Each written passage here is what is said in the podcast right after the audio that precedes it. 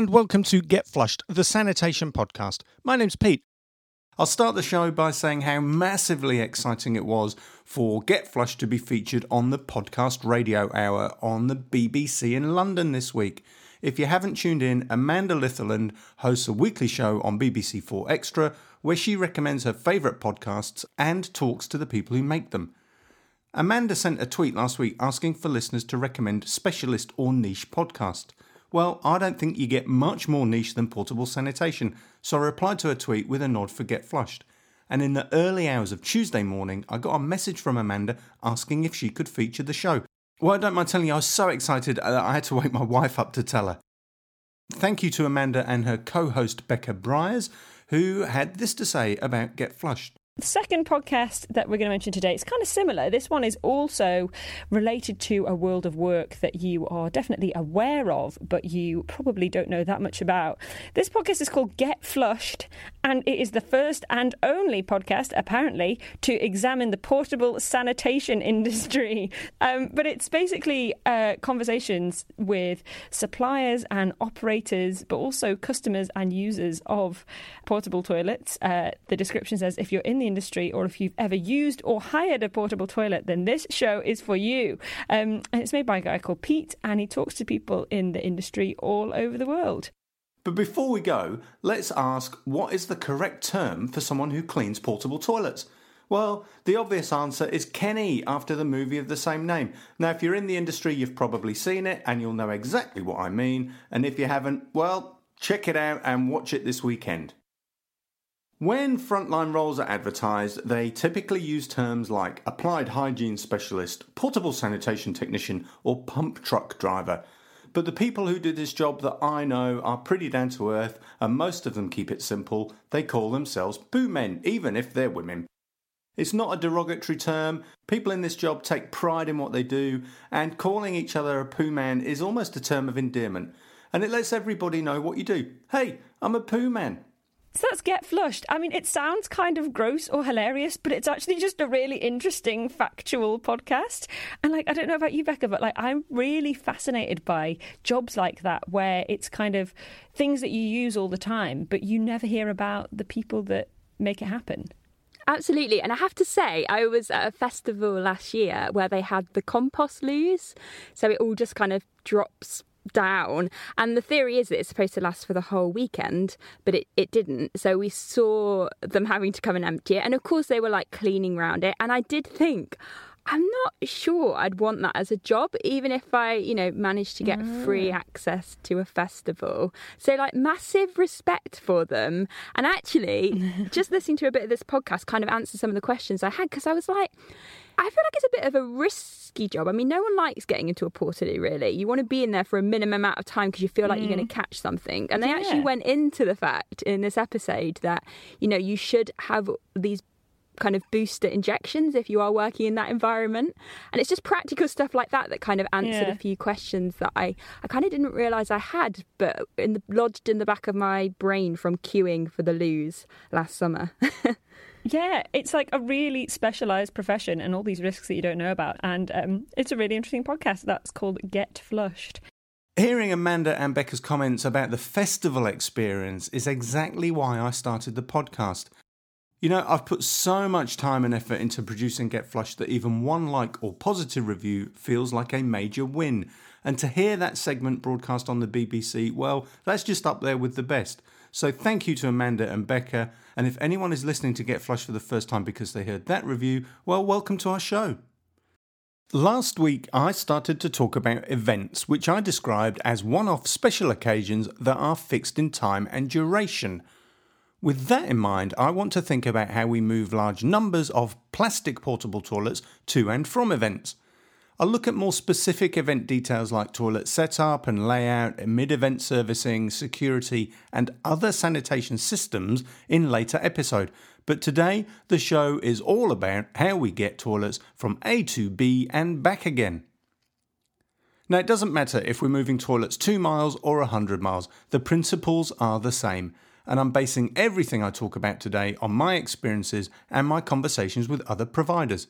Now, I know companies that have moved toilets from one end of New Zealand to the other to meet event demand. They've done it in house with their own trucks, trailers, and staff, and they've outsourced it to freight or haulage companies. The overall aim is to get the job done efficiently and effectively and within budget. Now, sometimes they've got that right, and other times they haven't. When you ask a freight company for a quote, they want to know two things the volume and the weight of the cargo. My number one no exceptions golden rule is that I never move a portable toilet if it contains waste. Never. Without the waste, an empty plastic toilet typically weighs around 90 kilograms or 200 pounds. So, as a rough guide, you'll get 10 or 11 toilets to the metric ton. Now, a portable toilet cabin usually measures around 1.2 metres or 4 feet square and 2.3 metres or 7.5 feet tall, and that gives them a volume of 3.3 cubic metres or 4.3 cubic yards. When you move lots of toilets, the volume is more important than the weight because there are limits to the width and length of the trucks and trailers you can use on the public highway. And with very few exceptions, you can't collapse toilet cabins or fold them up to make them smaller. And you can't stack them too high because, well, one, they're not designed for that, and two, you'd be over the maximum permitted height on the road, which is usually around 4.3 metres or 14 feet. The international standard for the maximum width of road vehicles is around 2.5 metres plus an extra 5 or 10 millimetres for load fasteners, and that means you can only load plastic portable toilets too wide on a truck or trailer. The only way you can carry more toilets in each load is to use a longer truck and a longer trailer, but your options are limited there because the maximum length allowed for a truck and trailer combination in New Zealand is 22 metres or 24 yards. In practical terms, those limits mean you can usually carry 10 or 12 toilets on a truck and something like 18 or 20 on a trailer. Any more than that, and you start to run out of length. You can extend the deck of a trailer by fitting a shorter drawbar, but short drawbars can be really problematic. They make it hard to turn and reverse the trailer, especially if you're using a vehicle like a ute or a pickup, which has a really poor turning circle. With a short drawbar, the sweet spot when you're reversing is really fine, and the trailer will jackknife as soon as you go beyond it. And that usually results in the front corner of the trailer hitting the back corner of the towing vehicle, causing damage to the lights, the bumper, the fender, or the jockey wheel. So, practically speaking, anything beyond 28 or 30 toilets in a single load is really pushing the envelope. And anyone who's driven a truck will know that that will leave you vulnerable if you get stopped on the road by an over enthusiastic traffic cop. And let's be honest, they're out there. Of course, there'll always be someone who can move 34 toilets, but my point is that you need to take 90 or 100 toilets to and from an event. You'll need to make at least three or four trips each way. If you decide to outsource the freight, you'll be charged a direct cost by the hauler. Ideally, you can pass that on to the customer or client, but in my experience, they don't always have the appetite or the budget to absorb the full cost of freight. Talking with local haulage contractors, freight in New Zealand is typically charged at $100 per hour for a truck and $150 per hour for a truck and trailer. And on top of that, you'll be charged between $3.50 and $4 for every kilometre of travel and on top of that, you'll pay sales tax or GST at 15%. And remember that hourly rate applies from the moment the truck leaves its own depot to the time it gets back again or arrives at the next job. So loading and unloading time has also got to be factored in. Let's put that into a practical example. We've won the contract to supply 100 toilets to a local fair and decide to use a haulage company. They can get 32 toilets on each load, so 3 loads is 96, but we're going to take four toilets to the site ourselves in advance for the setup crew. The total distance travelled on each trip by the hauler is 20 kilometres and will allow four hours for each load. That's one and a half hours to get to our yard and load, one hour for driving to site, and one and a half hours to get back home. And I say, this is just a rough example. If we price that, $150 times four hours is $600, 20 kilometres at 350 is $70 and 15% sales tax is $100. So that's $770 for each load and 3 loads would be 2310 bucks. And then we have to double that for the pack out. So that will give us a grand total of $4,620 in freight charges alone. That's an extra $46 per toilet on top of the hire and service charge. And I'll stress that these are real prices. I don't know how it is in the rest of the world, but you're going to have a hard time selling that amount of freight to an event customer in New Zealand. Using a hauler also means you need someone at both ends to load and unload the toilets, just to be safe. I've certainly seen toilets that are unloaded and left on the ground by the driver. At a big event with lots of crew on site during the packing, those toilets will be used by scaffolders and riggers before they're prepped and filled with water ready for use. And that'll be okay if they manage to use them without smearing poo all over the seat or peeing on the floor, but they usually can't. Commercial heavy trucks also have a relatively high deck height. Usually it's more than a metre above the ground, and that makes it hard to load and unload toilets manually, even if you're using a trolley.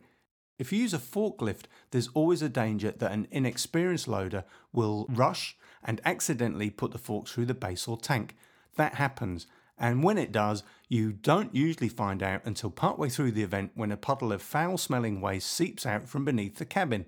On grass, you won't notice until you remove the toilet from sight, but on concrete or tarmac, you will. Now, if you move the toilets in house, you need the right resources staff, trucks, and trailers. Now, for staff, you can either redeploy your Monday to Friday crew into event work, or you can use temp staff or a mixture of both, and I spoke about that last week. And yes, you can use any truck or any trailer to move a few toilets, but once you start moving lots and lots, you need a purpose built and carefully designed setup. Now, New Zealand is a really small economy, and we don't really have any specialist stores where you can rock up and buy a toilet trailer off the shelf or showroom floor. In fact, it used to be really hard to buy lots of things off the shelf here like you can in Europe or the US. Historically, portable toilet companies may do with just a standard trailer or a standard truck, or they built their own. A few years ago, I worked with Colin Hitchin at Lochiel Trailers, who are based in Winton at the bottom of the South Island in New Zealand, to design the perfect trailer to transport toilets.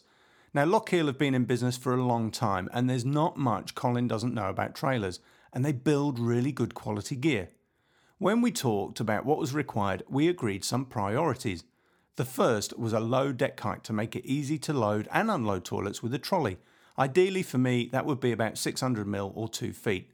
Sure, you can go higher and you can go lower, but 2 feet seemed to be a good height and meant that we could get some decent sized wheels underneath. We also wanted the trailers to be evenly balanced and easy to move, forwards and backwards, under tow and by hand. That meant suspension on each axle, brakes all round, an electric brake controller we could adjust while driving, and a decent length drawbar that wouldn't jackknife. We also asked for a sturdy jockey leg with a proper wheel and a rubber tyre, not a cheap plastic thing that would split the first time we used it. And we decided to galvanise the chassis because, however careful you are with paint, it fades and chips and the steel underneath will rust. The third element on our list was a deck surface that would let toilets slide on and off, but wasn't so slippery that it was hard to keep the toilets in place while we were driving. We could have used aluminium tread plate or marine ply, but we decided on inch thick wooden boards. They provide good resistance, but not so much you can't slide a toilet around. The only downside is that they can be easily damaged by a clumsy loader in a forklift. We also wanted the ability to mount our dangerous goods placards on the back of the trailer when the toilets are on board and to remove that sign really quickly when they weren't. That was important because once they've been used for the first time, portable toilets are classed as dangerous goods, even if they're empty, and the fines for travelling without the correct placards and documentation soon add up. In 2017, one company here was fined $10,000 for travelling without placards or papers with just four empty toilets on board. And finally, we wanted to transport toilets without needing to strop them down. Stropping toilets causes wear and tear, especially on the side seams and roof. Back in episode 1, I said that modern portable toilet cabins were made from quite thin polyethylene sheets, well, those sheets are really flexible and they're liable to bend under tension from a strop, and that gets even more pronounced when you're driving into a howling nor'wester or a screaming southerly is trying to push you off the road. Now, toilets aren't very aerodynamic and they generate a lot of windage or resistance, and that force when you're travelling at 90 km an hour is really high. The bend and flex causes strops to work loose, and that can allow toilets to move out of line, or worst case scenario, you lose one overboard and there have been a number of fatal collisions around the world caused by toilets falling off trucks or trailers during transit. They include a motorcyclist who died in Texas in August 2005, a female driver who died in Florida in July 2010, and a French driver who was killed in New Zealand in March 2015. With properly designed equipment and well secured loads, that type of incident is less likely to occur. For those of you who are not familiar with load restraints, boxed loads are usually secured on a truck or trailer with strops. That's a long length of heavy nylon webbing. It usually has a clasp or hook on one end that's secured to a fixing eye or load rail. The strop is thrown over the load and tightened at the other end with a spring loaded ratchet, and any surplus or loose end is rolled up and tied off to prevent it blowing in the wind. A load of 10 toilets carried side by side in two rows of five usually needs seven strops, one over the top of each pair, one around the front to stop them sliding forwards when you brake, and one around the back to stop them sliding backwards when you accelerate. On a short local run, you can probably get away with just five, one strop over each pair of toilets. But there's more risk that you have to brake sharply in town than there is on the state highway, so I'd always like to travel with the full seven and the penalty for an insecure load here is up to $2,000 for the driver and $10,000 for the company, and more if you cause an accident that leads to somebody being injured or killed. Now, fixing strops takes time, even for an experienced crew with good technique. And throwing strops definitely requires good technique. I'm right handed and I like to hold the clip in my left hand and the rolled strop in my right hand. I stand sideways on, aim for the cutout in the centre of the roof, and I heft a straight arm lob, preferably with the wind behind me. With practice and luck, you'll nail it first time. After five or six failed attempts on a blustery day, you give the job to the temp and go for a cup of tea. Another option is to use a restraining bar or guard that slides in or folds down over the protruding skids or feet on the base of each toilet. In many cases, it's really common to use that type of system without using additional strops. Systems that use restraining bars can work really well. The bars are fairly easy to fix in place and it can usually be done in much less time than it takes to fasten a single strop. However, it may not work if there are any variations in the size and shape on the bases or skids on your toilets, or if your fleet includes a mixture of toilets with plastic or wooden bases. Even when they're on the same model of toilet produced by the same manufacturer, not every base is the same size or shape, and small variations in size can cause problems with a skid restraint system. A few years ago, I lost a toilet from a trailer on a straight stretch of highway. We had some older 10 bay trailers with retaining bars that had been designed and built for one particular model of toilet. Over time, the company bought different makes and models of toilets, but they kept using the same trailers. On this particular day, we loaded up with 10 brand new toilets and set off. As we drove along, the front passenger side toilet flexed in the wind and popped clear of the retaining bar. It spun off like the TARDIS in Doctor Who. It turned out that the base on those toilets was 20mm shorter from front to rear than the base on the older models, less than an inch. That allowed the toilet to move about in the wind and eventually popped it free of the restraint. After that, it was never going to stay on the trailer, now, thank goodness we were the only vehicle on the road, and that toilet came off the passenger side. It landed on the verge without causing any harm. But that was the day I started to strop every toilet every time and start my search for a better restraint solution. When I explained my concerns to Colin, he suggested that we use vertical stanchions or restraints. He cut the wooden deck slightly short on the side rails and welded square receivers into the gap those receivers took an upright post, and each post had three wings or ears that prevented the toilets from moving. Now that's quite hard to explain, but it was like three letter P's welded together back to back, two at 180 degrees and one at a right angle. The system worked really well. The stanchions were held in place with a spring loaded pin so they could be removed really easily, and we could load the toilets really quickly with just a trolley.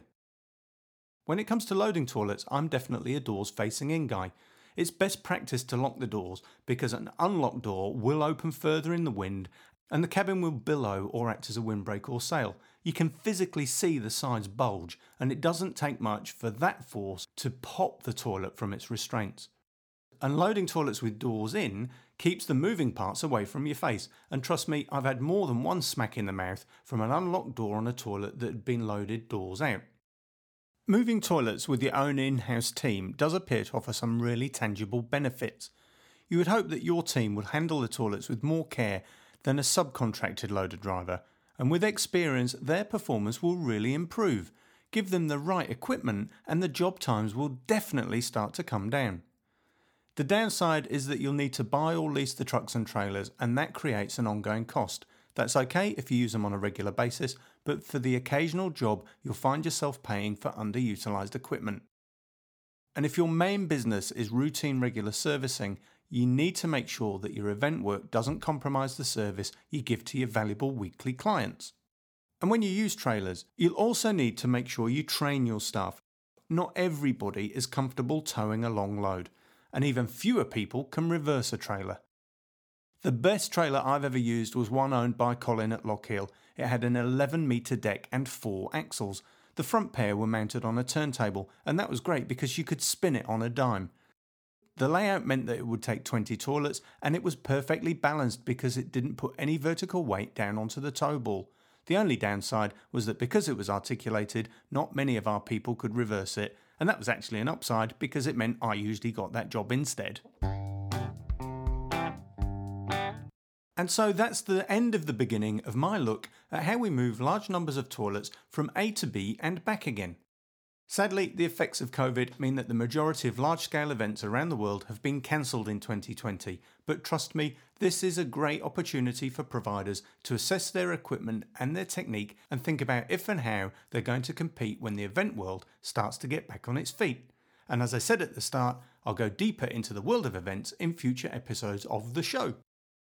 Next week, I'm interviewing more guests. Those interviews include the team in charge of my local wastewater treatment work, Tony Volp at General Coach in Canada, and Roy Baring at Texan Site Services in the US. And next week, I'll also have some exciting news to share about the software I saw when I went to visit Prestige Loos in Auckland for episode 16. So, all in all, we've still got some brilliant episodes to come before the end of the series. And once again, thank you to Amanda Litherland and Becca Briers at the BBC Podcast Radio Hour for including Get Flushed in their show. I'll leave a link to their show in the notes for today's episode. Please remember to tell at least one family member, friend, colleague, or stranger all about Get Flushed and encourage them to listen in.